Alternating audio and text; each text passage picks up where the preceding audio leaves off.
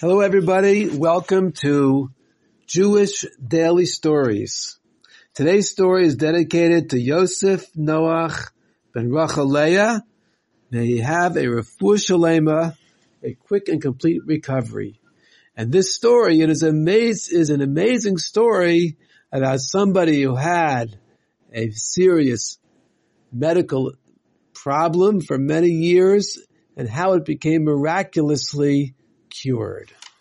Rabbi Chaim Chaikel Miletsky was the Rosh Yeshiva of a yeshiva called Chaye Olam in Yerushalayim. And this was in the mid 1900s, about 70, 80 years ago. He had a problem with his legs. He could hardly stand up or walk. His legs kept getting weaker and weaker until he could hardly walk at all, except if somebody was helping him. And so he would spend most of his time in a wheelchair. Someone would have to wheel him around, move him around from place to place. Now in 1954, Rabbi Miletsky's daughter got married in Yerushalayim. The wedding hall was packed. There were so many people there for the chasana and everybody was happy and dancing and singing and the chassan and kala were very happy. Rabbi Miletsky was carried into the hall to join the celebration and people were very surprised at how he was really not well and he really could not get out of his wheelchair and he couldn't really dance with his new son-in-law and it was very sad. Rabbi Miletsky watched all the celebration for quite a while and then at a certain point he asked if he could speak. Of course, it was his daughter's chasana. Everybody became quiet to hear Rabbi Miletsky's story. Rabbi Miletsky said, when I was a young and healthy bacher back in the Kovna Yeshiva of Lithuania, we didn't have our own yeshiva building, and so we learned in a shul. And in this shul, there was a man known as Itche the Shikr. Itche is a nickname for Yitzchak, and Shikr means somebody who's drunk, because he always carried a bottle of mashka, a bottle of alcohol, uh, vodka or scotch or something around with him. And he always acted quite strange. He said strange things. He did a lot of napping in the shul and it just seemed like he was a drunk person. Nobody paid attention to him. We didn't care if he was there or not. He didn't bother us. We didn't bother him. The only people that really paid attention to him actually were some children who unfortunately made fun of him and laughed at him and called him names. But he was a town drunk, the shikr of the town. One night, this all changed. It was very, very cold and icy that night. And while we were learning in the shul, somebody suddenly came running in. It was the wagon driver. He said, quick, my wagon flipped over on the ice and it's on top of my horse. My horse is going to die. If I can't move the wagon off, it's too heavy for me. Please, bachurim, come help me. We didn't move. We looked at each other. We said, well, we are yeshiva bachurim. Our job is to learn. Somebody else can move the wagon. We discussed it for a little while and we decided no. We're not coming. Please, he said, please help me. No, we're not coming, we said. He ran out yelling, please, please, somebody help, somebody help. He ran out on the street. At that moment, Itcha, who hardly ever talked to us, suddenly said, you're not going to help him? a yid that needs help, get up right now. Leave your learning and go out and help. Well, we didn't really take seriously what Itcha said. And, uh, So we didn't do anything. Itcha said, quick, go save that Yid's horse so that he could have parnasa, so he could earn a livelihood. We just laughed. But Itcha said to us very seriously, if you don't help that Yid now, Chas v'shalom, there will come a time that you won't be able to do such things. That was shocking, we thought. Since when does Itcha act like a Rav telling us what we have to do? And even telling us something from the future. But Itcha didn't say anything more. About a half hour later, the wagon driver came running back. Please, please, I can't find anybody else to help me. Please, my horse is going to die. Please help. This time we decided to help. We went out, but we found that it was too late. The horse had already died. Oh no, said the wagon driver, what will I do? How will I earn, earn parnasa? The next morning, when I came into the shul to learn, my friends told me that Itcha had been asking for me. He said he needs a favor from you. I went over to Itcha, and Itcha said, please, come to my house this evening. I'm going to die. I'm going to pass away. And I don't want to be alone. I couldn't believe it. Itcha, I said. Nobody knows when they're going to die. How do you know you're going to die tonight? I need you to come, he said. I want you to be there when my neshama returns to Shemayim. I just thought he was joking or making something up. But I decided, okay, I'll go. I'll bring my Gemara. I'll sit there and I'll learn there instead of here. Where do you live? I asked him. Well, you just go to the edge of the town, keep walking, you'll see a broken down shack. That is mine. So that evening I followed his instructions. I found his home. I went inside and I saw that he, there was a board on the floor and he was sleeping on it. No chairs, no tables. I sat down on a broken box wooden box. Opened my Gemara to learn. A few hours passed. Itcha was still sleeping. I began to get annoyed. What am I doing wasting my time here? I stood up to leave, but at that moment, Itcha suddenly said, Chaim Chaikel, don't leave. I'm going to die at exactly 2 a.m. After I die, tell the Chevra Kadisha to bury me next to the tzaddik in the Beis HaKvaros, in the cemetery. Itcha, I said, how could it be that they're going to bury you next to the tzaddik? You don't even put on tefillin. What makes you think I don't, um, don't put on tefillin? Itcha said. Go open that box in the corner of the room.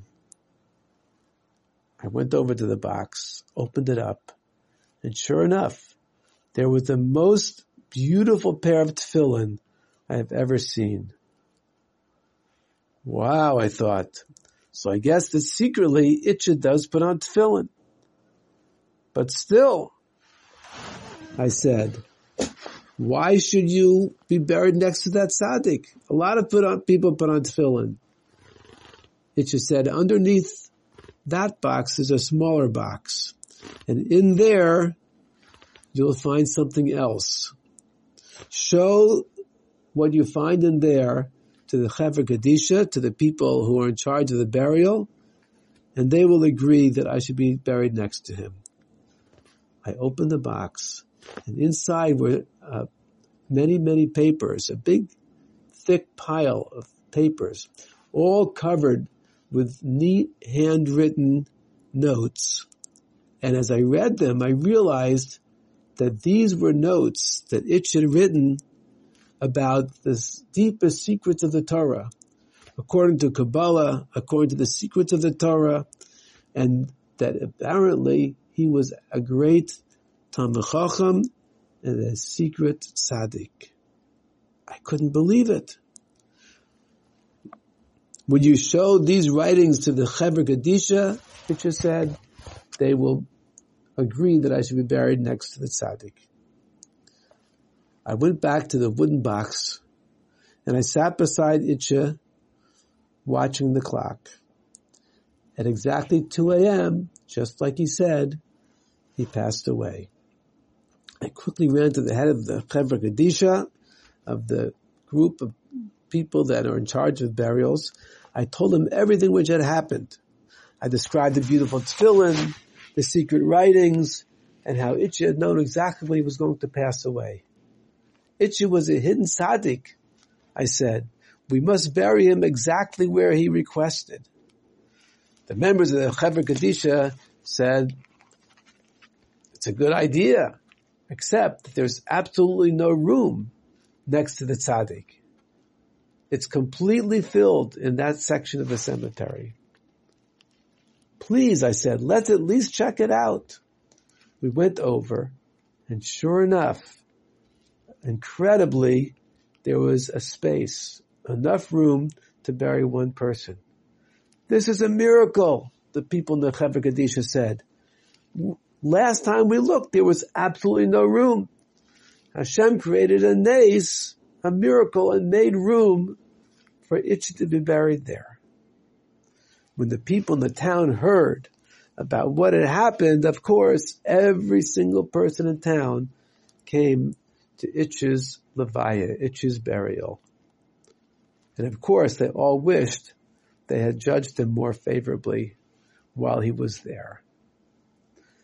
Rabbi Miletsky finished the story and he said, my friends, Itcha the hidden tzaddik warned us. He said that if we didn't help the wagon driver, someday we wouldn't be able to do such things. And unfortunately, those words have come true with me. Now I know the great importance of helping my fellow Jew, but nevertheless, here I am. I am suffering with the inability to walk and terrible pain and the possibility that, as the doctors say, I should perhaps need to have one or both legs removed. It was a very sad moment at the chasana. Now, one of the guests at the chasana was a Chabad chassid named Reb Leib Friedman. When he heard the story, he felt that he should write a letter to the Lubavitcher Rebbe, and so he did. He wrote a long letter explaining the entire situation, the entire story of Rabbi Miletsky, and he sent it off with a request that the Rebbe should please daven for a fuah shalema for Rabbi Miletsky. Soon afterwards, he got an answer. The Rebbe wrote as follows. Everything that happens in this world, the Rebbe said, is because of its spiritual source in Shemayim. This is what you should tell Rabbi Miletsky.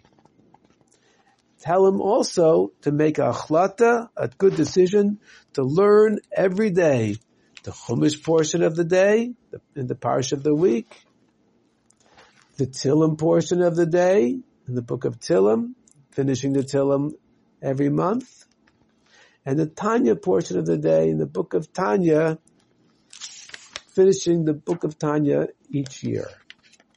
He should also influence others to do the same thing. These are the instructions of the previous Rebbe, my father-in-law, Rabbi Yosef Yitzchak Schneerson, and in the zchus of his following, Rabbi Yosef Yitzchak Schneerson's instructions, he will have a refuah shalema, and many people will have brachas because of him. Rabbi Friedman rushed to Rabbi Miletsky's home and quickly showed him the letter from the Rebbe. Rabbi Miletsky read it and became very excited and very emotional. He kissed the letter when he finished and he said, I will of course exactly fulfill the Rebbe's instructions. Six months later, Rabbi Friedman returned to visit Rabbi Miletsky. Imagine his surprise when he saw him sitting at the table like anybody else with no wheelchair in sight. Rabbi Miletsky welcomed him in and said, come, come into my office. Look, on the desk in his office, there was a Chumash, there was a Tehillim, and there was a Tanya. Every day, he said, I learn exactly as the Rebbe told me, the Chumash portion of the day, the Tehillim of the day to finish the book in one month, and the Tanya portion of the day to finish Tanya every year. And the doctors say that it's miraculous how I am having refuah shalema, and now for sure they won't have to remove my legs, and I am in physical therapy to learn better how to walk. Amazing, amazing story. And true. This story teaches us many, many lessons. One of them is so obvious to treat every Jew as he or she is precious. Even if it doesn't look from the outside that they are precious, but every Jew is. Another lesson is that a tzaddik can accomplish things that the average person can't accomplish because they are able to see the way things are in their source in Shemayim. And therefore they can give us advice about how to fix a certain situation, how to meet a certain challenge. But of course, the tzaddik does not do the work for us. We have to do our part and the tzaddik helps us. Notice that in this story, Rabbi Miletsky had to learn the Chumash, the Tehillim, and the Tanya every day. And he had to tell other people in order to spread this wonderful way of receiving brachas. And then the bracha of the Rebbe was able to come true. And so too, just like the Jewish people followed the advice of Moshe Rabbeinu, it's important for us to follow the advice of the tzaddikim and the heads of the generation and the Rosh Hashivas and our rabbis and to do the work of learning more Torah and more mitzvahs. Especially in this story, we learn about the learning of chitas, of chumash, Tehillim and Tanya every day, how it brings such bracha. And in this way, certainly Mashiach will come so much quicker. And with this, I want to wish everyone a wonderful and successful day. Wonderful, wonderful success. Thank you for joining us for Jewish Daily Stories.